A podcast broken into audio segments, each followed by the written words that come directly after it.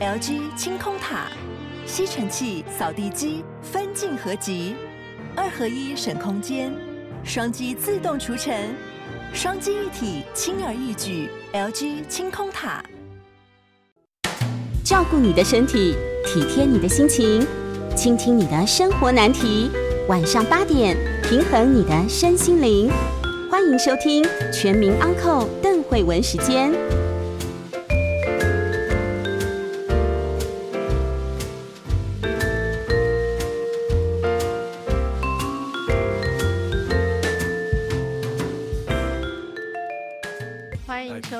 邓慧文时间啊！今天我为大家请到的是我们的淡如姐哦，吴淡如。因为呢，这个淡如姐永远都会给大家惊喜哦。她哦，其实我早就知道这本书应该要出来，可是比我想象还要快很多哈。就是 《人生实用商学院》，谁偷了你的钱哈？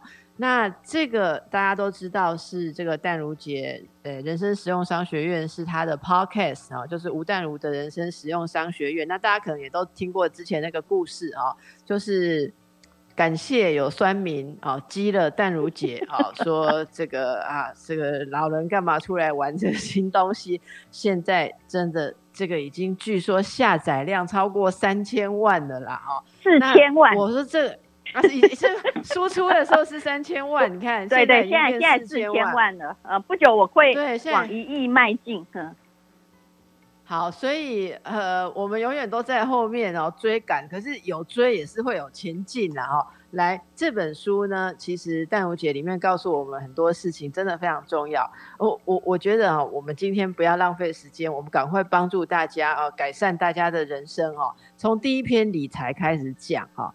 那个淡如姐，你先跟大家说一说哈，这个要开始理财，你说一定不要歧视钱，我觉得这太妙了哦。很多人想理财，但是又看不起谈钱，是不是？我觉得很多人想要钱呢，为什么你会排富，对不对？看到人家怎么样哈，出国去，其实你也可以呀，你是舍不得，然后你就每天去人家的下面留言说啊，有钱真好。那你都会觉得说，你做什么事情都是因为你没有钱，所以你做不了。但是，请问人家的钱，比如郭台铭的钱，好了，是怎样天上掉下来砸到他的吗？不是嘛？所以在现代而言，不是吗？不是这样吗？我们都认为 他每天做的钱就一直掉下来啊。人类哈，只要找借口哈，就是他会觉得比较快活。我相信这心理心理医师当然最清楚这一点，对不对？那不然就会对，因为我都我都想郭台铭的钱是天上掉下来，还有叫做对上帝是给他嘛，对不对？他又不信教，然后呢，不然就是动不动就笑人家有没有？如果呃你连机车都买不起，然后你同学开了一部车，你就想说，哼，那个叫什么呃纨绔子弟呀，哈，然后呃就是意思就是说你靠爸啊一族啊，其实这些都很酸。那这个社会习于这种酸的人，其实他是不会有钱的，为什么？因为他对钱有一种仇视态度，请你，我现在用最通俗的比喻哦，请你试想一下哦，如果你是财神爷，你要去敲一个完全不欢迎你的人的那家的门吗？你想要去受到他的那个呃非常这个啊每天都在讽刺你的待遇吗？没有嘛，嗯，你应该会去找一个欢迎光临的，对不对？可是现在很多人很奇怪，他其实心里很爱钱，动不动看到钱的人心里最爱钱。可是呢，他又常常就就觉得说，哈，比如说房价，他不想去了解真正的原因啊。比如说房价一边涨，他绝对不会去想就是经济学的供需问题，他会想就是这个万恶的政府与建商的联手啊。他是他脑袋里想的永远就是钱的负面功能。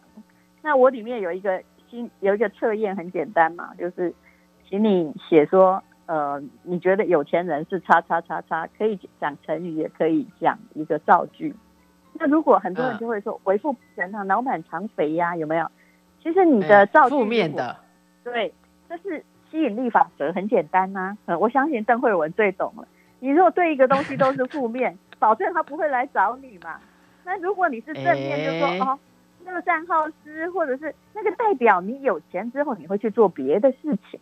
或者是有钱就享有自由啊，那么你就会知道说，哎，它有它意义，所以它值得追求。可是我觉得，我不知道为什么，哎，现在把每一个人都教成了一个，就是就是排富酸民，非常非常的多。他不会去想，富有其实也是一种现代社会的生存能力。然后每天都在排剧，可是心里面又超级希望自己中特奖啊，但是又不经由这个正常方法啊，股市杀进杀出，或把钱都给别人管理，相信别人就可以啊，就跟着一个。老师就可以上天堂，那你就会永远穷下去啊！你不肯找一个实际的行动方法。是，我觉得这真的是呃，就是从开头的这个态度哦，因为跟着这个淡如姐哦，也去了几次淡如姐这个 podcast，然后这样长期听下来，我觉得像我程度这么差的，也有一点开窍哦。我觉得第一个这个心态上的打通非常的重要。那接着呢，淡如姐就告诉大家一件事情哦，就是我们想象的保本哦，其实是。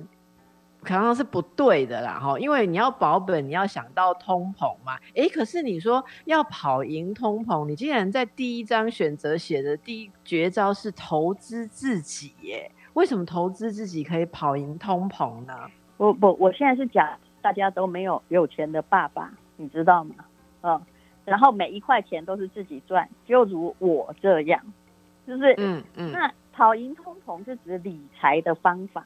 但投资自己是一个开源的方式，我这样讲应该很清楚，对不对？如果是教学的话，你就不会把这两个扯在一起了。你要开源啊，否则你就那么像我们从来爸爸妈妈也没给我钱，你就那一点点钱，你怎么跑赢通膨啊？你的第一桶金是什么赚来的？很多人说是省节省来的，我个人觉得错错错错错，除非你爸爸哈就给你遗产就一千万、两千万、一亿。那你可以节省来呀，你还是会就是你用不完呐。可是我们是大部分人，其实百分之八十的人都必须靠自己。那你怎么赚来的？其实就是你要投资自己赚来的，你要有本领啊。像我的第一桶金非常明显，答案就是我写作赚来的。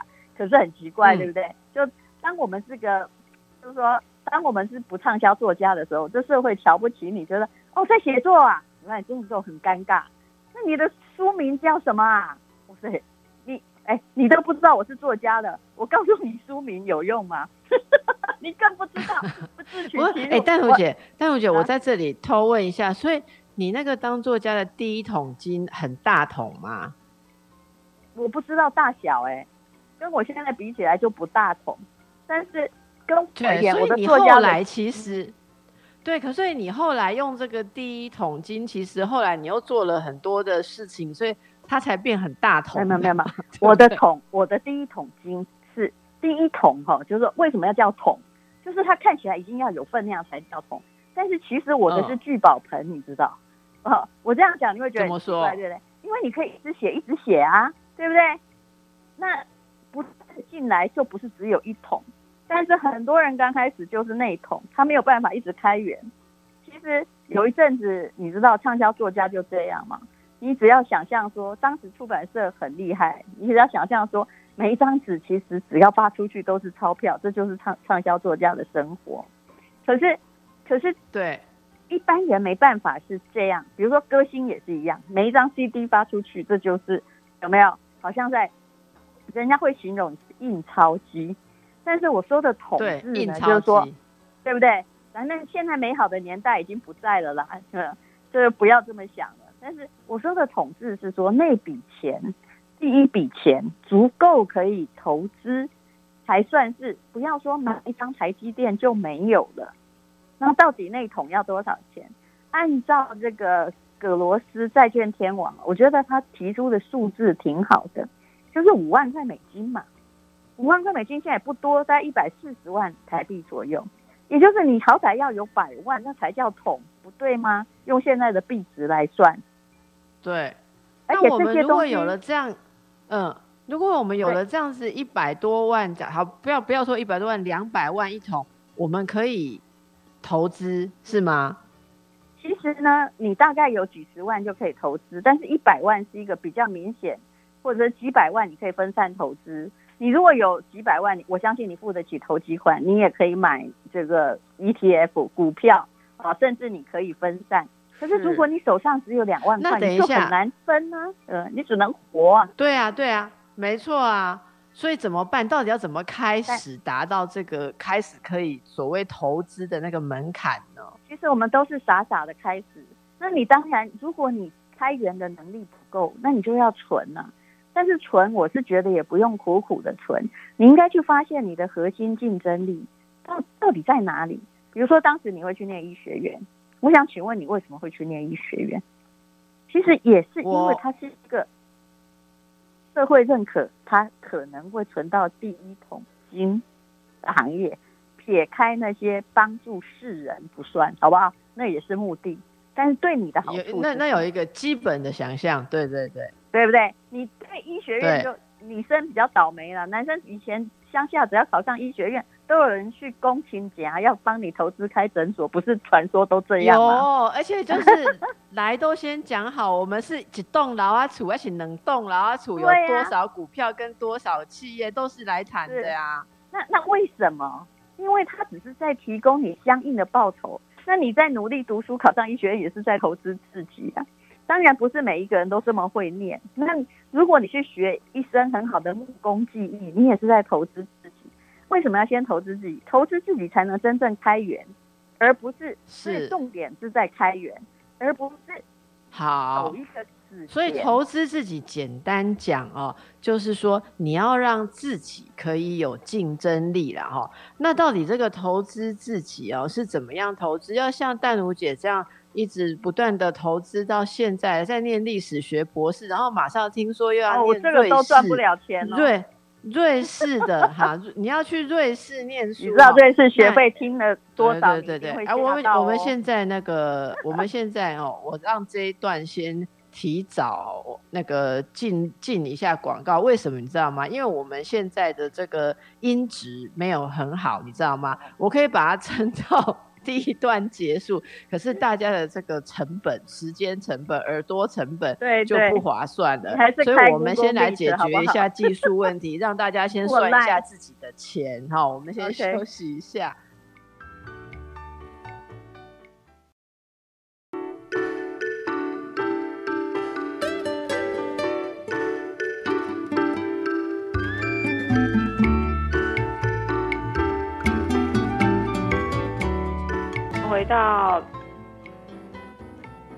慧文时间，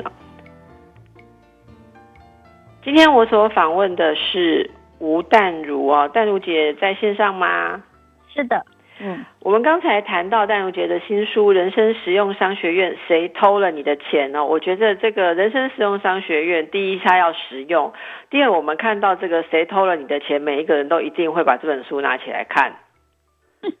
因为哦，哎，我们每个人都很努力啊，每天都很辛苦啊。可是我的钱一定是被偷了，不然怎么怎么会不多呢？先搞清楚，的确有东西偷，但是最主要的是两个东西偷了，所以我书中还没写。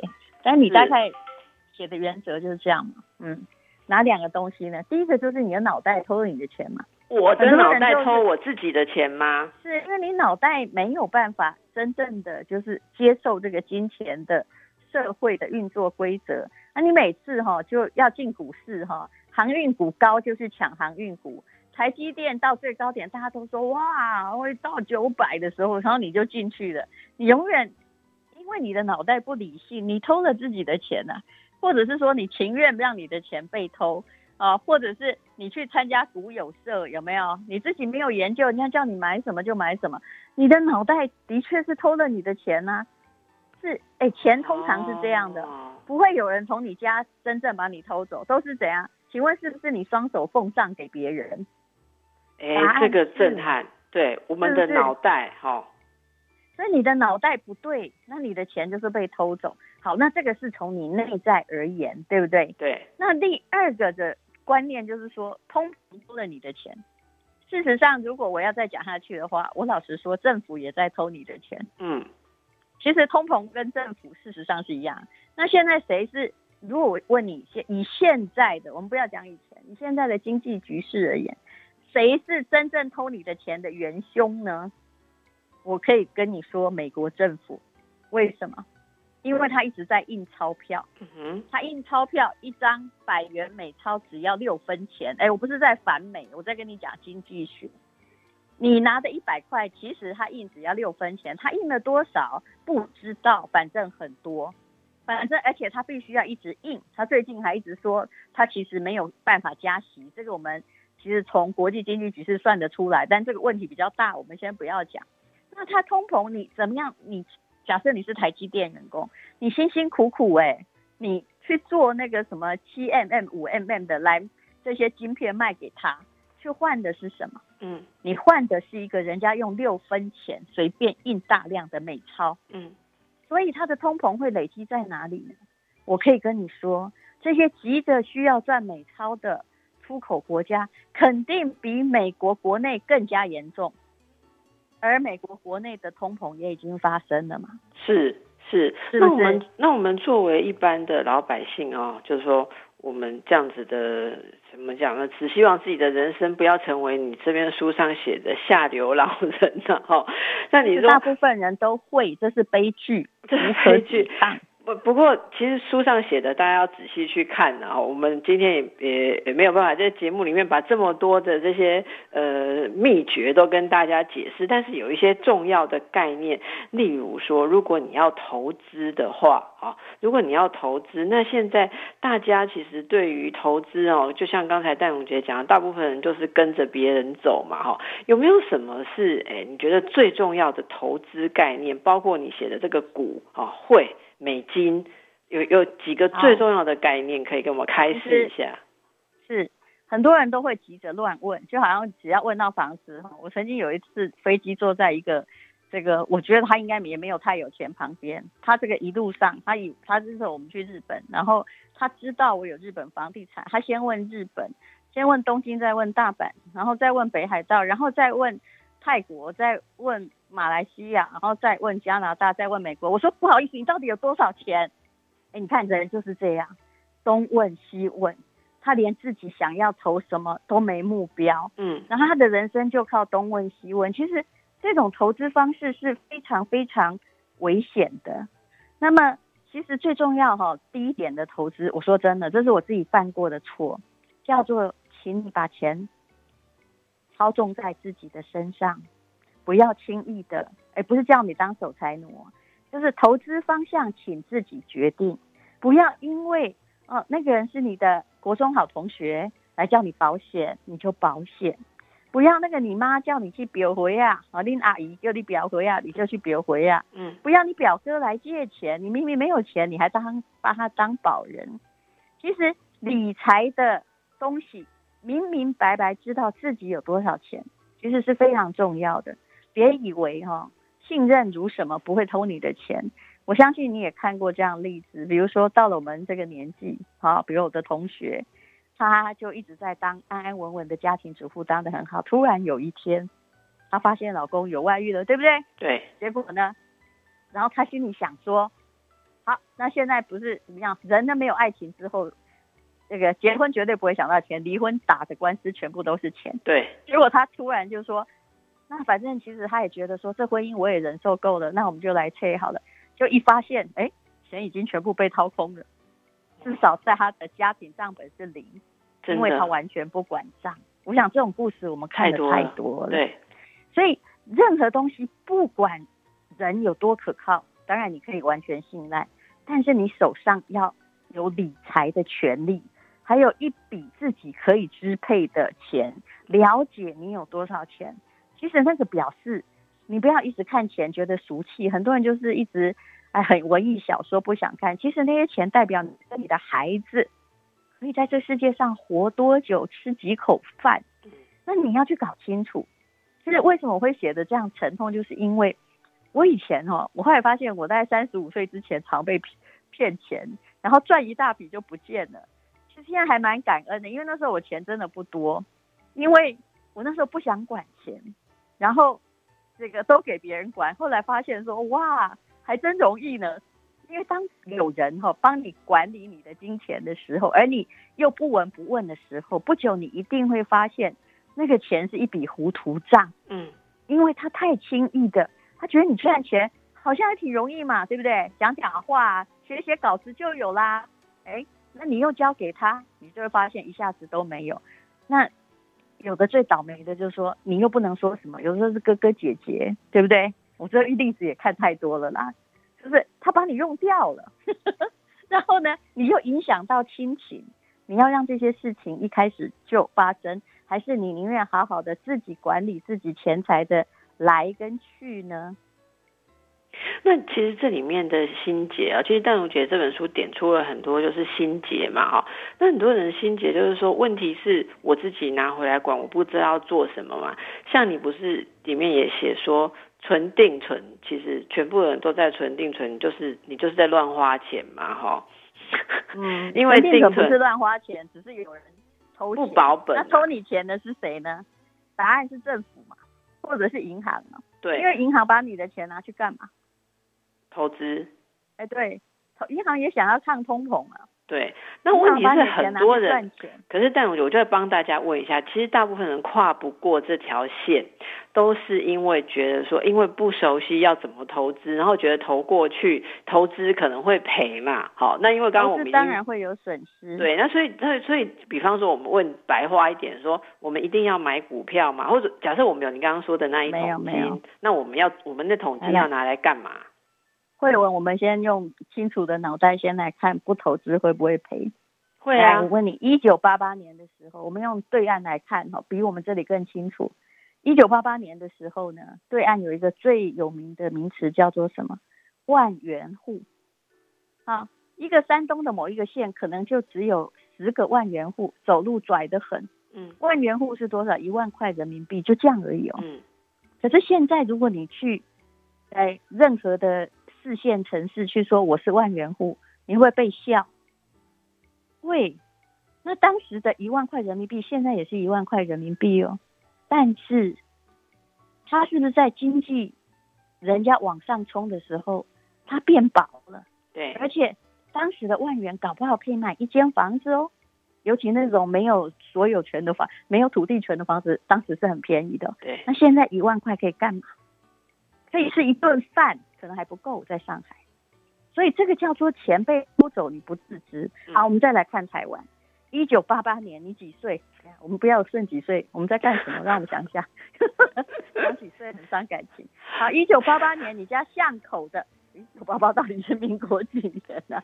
七十几年呢？哈，哎，我十七啦，啊，九十七啊，一九八八，哦，对对对，九十七。请问那时候你家巷口那欧米说哈？哎，西门町那个阿中面线好了多少钱？二十五吗？三十五？是是是，大概这个价格，顶多二十五、三十块，对不对？啊，西门几万哇塞！我不知道哎，八十。现在可能五六十、六十八十，我也很久没吃了。嗯。所以你的购买力在下降。那么一九八八年的时候，我有一个表姐，她是公务人员，在就是内公家机关，还是油水蛮多的。他那时候呢，啊，他就跟我说：“我跟你讲哦，我们其实他那家股票是不错的，嗯，他就说，比如说，就好，我们说以中华电为例好了。他说我跟你讲，我们公司哈，股票不要买，钱还是放定存比较安全。可是其实他讲的那个时候，他们公司股票可能是三十块，现在多少你自己可以看，啊，连配息搞不好涨了七八倍。当然这是一个稳定公司，对不对？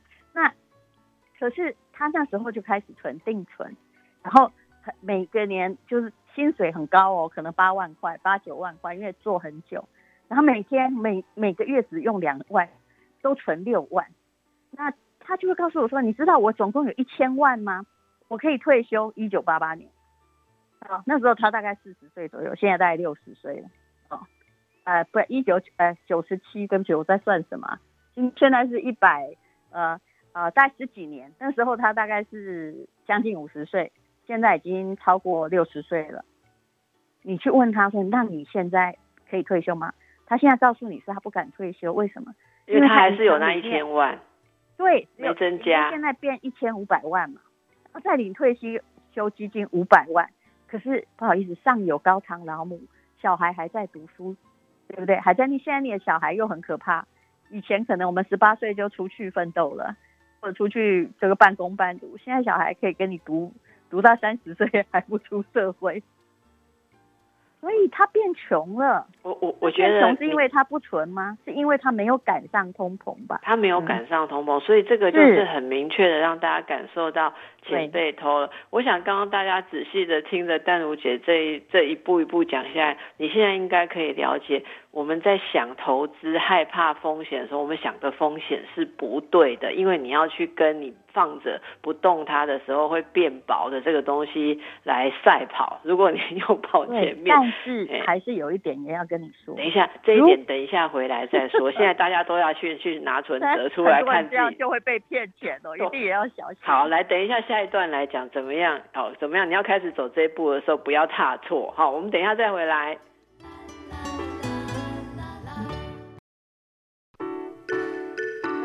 回到邓慧文时间。今天我的来宾是吴淡如哦，淡如姐透过人生实用商学院来告诉我们谁偷了你的钱哦。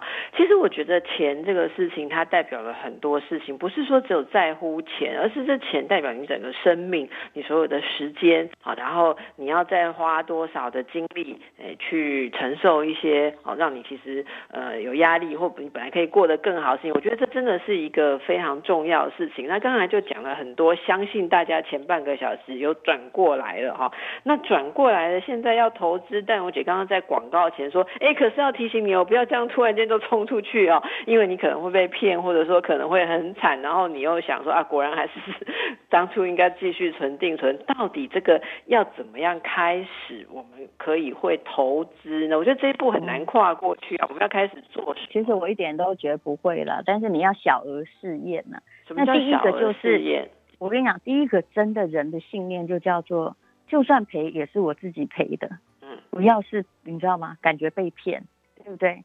所以自己赔，如果今天你好，你只要一百万的话，那你就先拿十分之一出来，那你万一赔光，你还有九十万，对不对？但是我也不建议你赔光。那我们我的书里面其实是我是比较支持施生辉跟陈崇明那一派，也就是那你就买 ETF 或者是买高股息的股票。但是高股息的股票呢，我我老实告诉你，我也被骗过。有的公司哦，它就是故意每，它其实已经被掏空了，但是呢，它就是每每年哈、哦、也有这样的台湾公司啊，全世界都有，每年发你很高的股息来支撑，但其实它公司里面什么都没有，这个嗯很多啦。那个马多夫债券哈、这就是还有台版马多夫，当时的金融风暴有很多的，诶倒掉的都是这样。那金光党也是这样玩的啊，不是金光党，就是那个从最早的宏源哦高利贷的，这个在台湾大概每到现在也还有啦，每一两年一次。也就是说，你不要去交给别人，任何人告诉你，只要把钱给他，他会付你利息哈、那如果你真的要稳定利息，拜托你，那你干脆去当房东，因为房子跑不掉嘛，而且确定是你的名字。只要这个台湾历史上以来，只要有人告诉你，来钱交给我，现在银行只有一趴利息，好少好少，对不对？然后我付你三趴，你觉得他是凭什么要付你三趴？那他如果真的赚得到，其实我的理论就是说，如果有人要付你利息，把你的钱收管，只要超过定存的利息两倍，其实我告诉你啊，只要超过定存利息，现在都是诈骗，因为他没有办法保证他一定会赚到这些钱，他只能把后面吸的金付给你，这叫做老鼠会嘛。可是你你要了解哦，在台湾，因为大家都很相信配息，包括很多债券的配息也都是这样，羊的肉不见了，羊越来越瘦，但是把羊毛分给你有什么用？那哦十分之一不会死吧？就是说，如果你今天买 ETF，就是比如说零零五零啊、零零五六啊，哦，现在还有什么富邦这个，如果你要投资，你可以买那 ETF，比如富邦也有越南啊，富邦也有高科技呀、对不对？元大好像也有 SMP，就美股的 ETF，他们帮你用这个叫机械式的理财，就是平均的分配到他们认定的股票里面，总比你自己设飞镖去乱选好。比如说哦零零五六，它就是高股息嘛，就只选那些差不多你下明明年哈、你投它，你大概可以拿到五趴的那些股票，它是机械式选股，比人为式选股好。当然我这样讲，对于不理财的人他又觉得深了。那这些东西不会零啊，有这些，比如说零零五零零零五六，什么时候会等于零？台湾再见那一天，地球毁灭嘛？那是不是你就觉得比较安全呢？是不是？好，所以所以这不难。但是如果有人叫你去买台积电，要是我就不会阻止你。虽然它是很好的股票，可是这是一家公司，万一出什么事，会有另外一家。假设它突然出现，假设晶片不需要了，别人又弄的晶片又比它好，所以，所以我可不可以？淡如姐，我帮听众朋友那个摘要一下，所以像我这种程度的，我其实就是不适合买台积电，因为它就是一家，我没有这个能力去 handle 这中间的变化，对不对？简单讲就是这样。而且你你现在看起来都是外表嘛，可是一家公司的，我问你是，假设你同样只有一百块钱，那你人家帮你选了一百家台湾最厉害的公司安全，还是你把一百块全投台积电安全？那我还很简单，OK。也许你涨的时候，哎，台积电它曾经今年从两百多块变成六百了，你也许涨赚不了那三倍，因为不可能你投的那一百家公司全部都涨三倍，不可能吧？对，你可能总共只有一倍半。但是如果要跌下来的时候呢，是不是平均分摊较为安全？要只集中在一个产业，所以单一公司哦，我访问过很多人啊，这些哈。主动选股哦，哇，骁勇善战的啊！他如果曾经主动选股过十年，我问您，总共破产过几次？平均两三次。这是很多股票老师不告诉你的事。这个，这个，我觉得大家如果程度就是你要刚开始投资的话，这一点基础的概念有，真的少走很多冤枉路了哈。那如果有人觉得说，哎，不过，我觉得这里面我很想问一件事，你第十二章写的那个慢标股。长期持有不怕套牢，闭着眼六年财富翻倍的，那个是学友上的说法哟。嘿，那个是讲台积电的历史哦。嗯嗯，所以台积电曾经这样，但是不好意思，不代表它就是为过去二十年如此，未来二十年不一定如此。我后面有很清楚，就是说，其实那个我引的是缺友上的说法。嗯，从过去而言，我觉得薛老师是对的。但是他当时哈也有教我们一个方法，也就是说，好，如果假设说你现在已经呃年纪很大啦，那你就持有呃百分之七十五的美债跟百分之二十五的台积电。他讲的是资产分配。其实我那时候大概一年多前我就有提醒过老师，我说美国债券可能不可靠，因为他开始印钞票，有没有？后来现在美债的利息也可以变成零哎，所以每一个。我我的意思是说，每一个过去准的，未来不一定准，因为经济社会它是一个变形虫，它不是你爸妈说对，未来就对。其实人类会面临很大的考验。对，那那所以你特别好几个地方都提到这个美金的问题嘛？那所以美金现在怎么办？要急着赎回吗？我一不是，我其实提到美金就是叫大家不用赎回。请问台币是世界主要货币还是美金？请回答。啊，不对，对吗？那从外星人来看，美金可靠还是台币可靠？美金。所以你现在永远只是站在台湾的观点，而且你这样问我是外星人的时候，突然好清楚 哎。对对对，这样啊。而且我问你哦，就是现在你不能出国，啊，你现在赎回，你赎回之后，你万一假设你你你女儿好了哈，我们假设她很大，她过一年两年后会去念阿哈佛，你现在拿了五百万台币的美金，那你现在赎回台币？你如果真的赎回，你担心的是什么？两年后它涨更贵，对不对？还有你，你想什么？你想到你的汇差呀？怎么会在那里急着投来投去？你那个汇差，你去看那个台湾银行汇差买进跟卖出价，就跟黄金也差不多，差多少？熊博的几趴要三趴，还要看各个货币哦。如果是有的货币，搞不好还有差到二十趴的，你知道吗？就买进。卖出差到二十趴，那你一定要在这里杀进杀出吗？有人一定会支持你，那个叫银行，因为银行最希望你杀进杀出，因为这个过程它就可以再扒一点啦。是，当时我写的时候，大概讲美金，因为这个其实人生实用商学院已经做了两百多集了。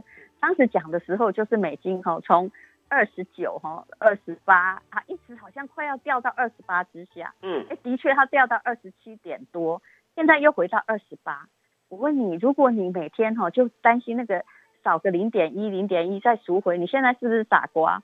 对呀，因为你还是赔了汇差，而这笔美金你要用得到，而且通常哦，我真的跟你说，大家的眼光都好短浅。比如谈到日币，你们是常常看到说日币贬值，大家就去买日币，对不对？因为当时可以去日本。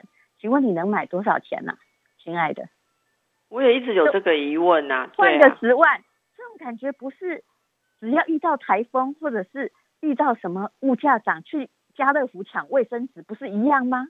你永远只想那个小的，对不对？啊，油价涨，你当天去加油排队两个小时，这是一样的心态呀。你永远没有想到大的理财。其实有关于美金，你与其在那里换来换去，你不如思考说，请问这笔钱你到底有没有用啊？那如果没有用，放在那里没利息，你当然就是把它换掉。嗯。可是每只要那个台币跟美金，比如说从二十七、二十八或二十九，那每十万块才才差三千，这三千连汇差哈，那个汇损哈，就换来换去的损失。也都还不止，所以以上淡如姐讲的这个，其实也适用于大家自己想美元保单哈，或者去看书里面那个美元保单的一些一些想法，其实跟这个有一些相通的哈。好，那我又觉得保单是赚不了钱的啦，你要保就保。就不要拿来投资，所以就台湾人就是你每次问他说你到底有没有理财，还是说有保单买很多，啊买什么不知道，就是这就是一根理沟啊，就会觉得说我投资如果没有，我起码起码还有保险，他就是用这种说服我们这种很害怕有风险的人。那请问保险有人致富吗？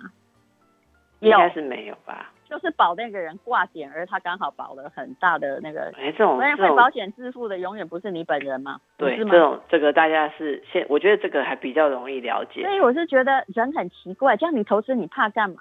你可以先拿个几万块呀，先对不对？先感觉一下，对，先感觉一下，先感觉一下。但是我觉得我们让大家，我们让大家感觉一下，到了休息时间，好。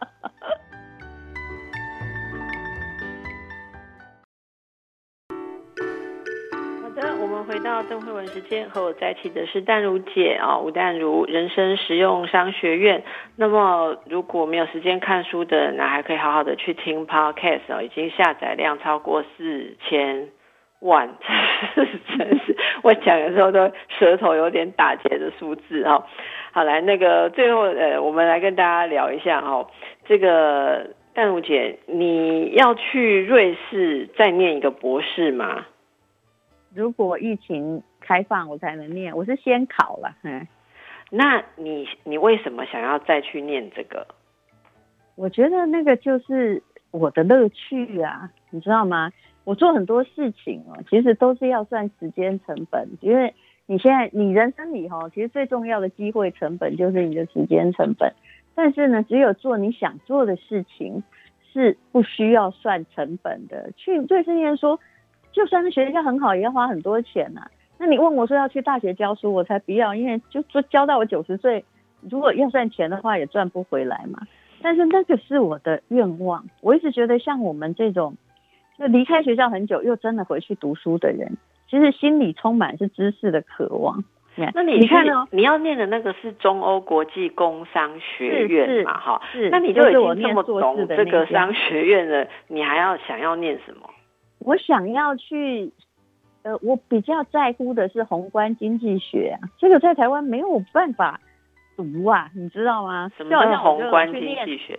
也我也在那个呃阅读书院念的是中国的历史，对，在台湾也没有啊，台湾没有中国历史啊，现在叫做亚洲史不是吗？所以我喜欢的不是要为了任何意识形态，而是那个就是我的愿望。那我也没有一定要念博士，其实我后来发现，我搞不好我拿不到，呃，就是要天甲乙年呐，就是你要活得够久嘛，对不对？你现在的跟跟以跟小时候求知啊，为了博士要出来教书或者拿个学历好嫁人，已经不是那个概念了。我现在的时间成本很贵，我要做我真的喜欢的东西，那。我基本上蛮喜欢读书的，我觉得有趣的人都不是，其实后来也不是我在工作上认识，都是一起朝着某一个方向看，然后一起在并肩前进的人。那些人才是，就是不管是什么年纪，我同学有年纪很轻的，但是我们还想要在这方面得到更多的知识，嗯，那个其实是人生很大的感动，所以我现在就是不不惜成本在念书。那其他的事情，当然我要这样讲，不是每个人。我每次这样讲，人家说：“哎呦，没办法跟你一样。”上次跟我这样讲是一个计程车司机，我说：“你不要跟我比，我们每个人的人生目标不一样。读书让我快乐，而且博士基本上是我选的都是很好的学校了。他已经建立了系统化的知识，而不是浮浮泛泛。我自己也很会说啊，所以这是我的人生目标。那为什么一次要念两个？其实我已经把历史博士的。感谢疫情，就是没去我也修完了。有啊，你在序文里面讲说，你就一直写啊，然后交报告，因为是线上，所以就写的特别好，这样。对，不是因为没去的人要刷存在感。嗯。我后来发现我的博士成绩，哎，岳麓书院不是那个容易的混的。嗯。我博士成绩大概比我小学成绩好。也就是说，你要就是说你，其实我后来发现那个。疫情期间，让我感感觉上可以自学这件事很快乐，因为我我我觉得你又可以自己学，嗯，我觉得你的整个那个应该说是动力跟活力。真的就是好像源源不绝。好，我我们最后剩下两分钟，可是我们就用一个实例来让大家看一下哦。你你自己的例子就是不断的验证你书里面告诉大家这个态度嘛。比方说我们大家录 podcast 啊，就随便 不是随便啦，啊就录录录录，哎，你半年就可以把它弄到这样子的量，然后你觉得为什么大家这么喜欢听你的节目？因为我一路把它走到黑呀，而且我讲的事情很简单呐，我不是真的商学院教授嘛，搞不好以后我念完博士之后，我讲的话你就听不懂。那我我是一个哈，就是说你要跟我，我从来没有比较聪明，但你要跟我比耐力是没有。比如说，哎，这个，但这背后有个原因，比如说我今天也不缺钱，对不对？所以我可以不缺钱的在做节目啊，而且我也不求结果，我自己也讲得很高兴。我把我以前在念了两个商学院的硕士的东西，我的心得都拿出来讲，而且用很白话的讲，你也不太你会学到一些名词，但是也不会觉得说他这样的功啊呢。所以我发现大家哈其实都缺乏理财的知识，然后对于经济学无所认知，所以对事情的认知很空泛化，有没有？就是他没有知道那个背后的原因。嗯嗯。那其实哦。只有知识会领导人类进步啊！但是我们常常在这个每一年哈都变动到可怕的不得了的社会里面固步自封。但我后来才知道说，原来我认为很简单的商学院知识对大家有点困难，所以我才一路走到黑啊！就是每天二十分钟，我也在练习自己复习自己的知识，复习自己的商学和经济学的薪资，所以才做到了现在。我还有一个 p o c a s t 叫《人生不能没故事》，对，你要知道这些都是无偿的哦，都是免费的。然后我也都做兴致勃勃，不会因为说哦，人生实用商学院它有广告会有什么我才做下去。嗯，其实哦，人有钱到的一个最后是，你不为钱工作最快乐。好，最后这个结论太棒了哦！为什么我们要有钱？就是能够。不用为了钱而做快乐的事情，我觉得这个是很重要的一件事情。那么今天时间的关系哦，谢谢淡如姐这么无私的跟我们分享更多的内容。你想改善你的人生，解救你的人生，真的好好的看《人生实用商学院》，谁偷了你的钱？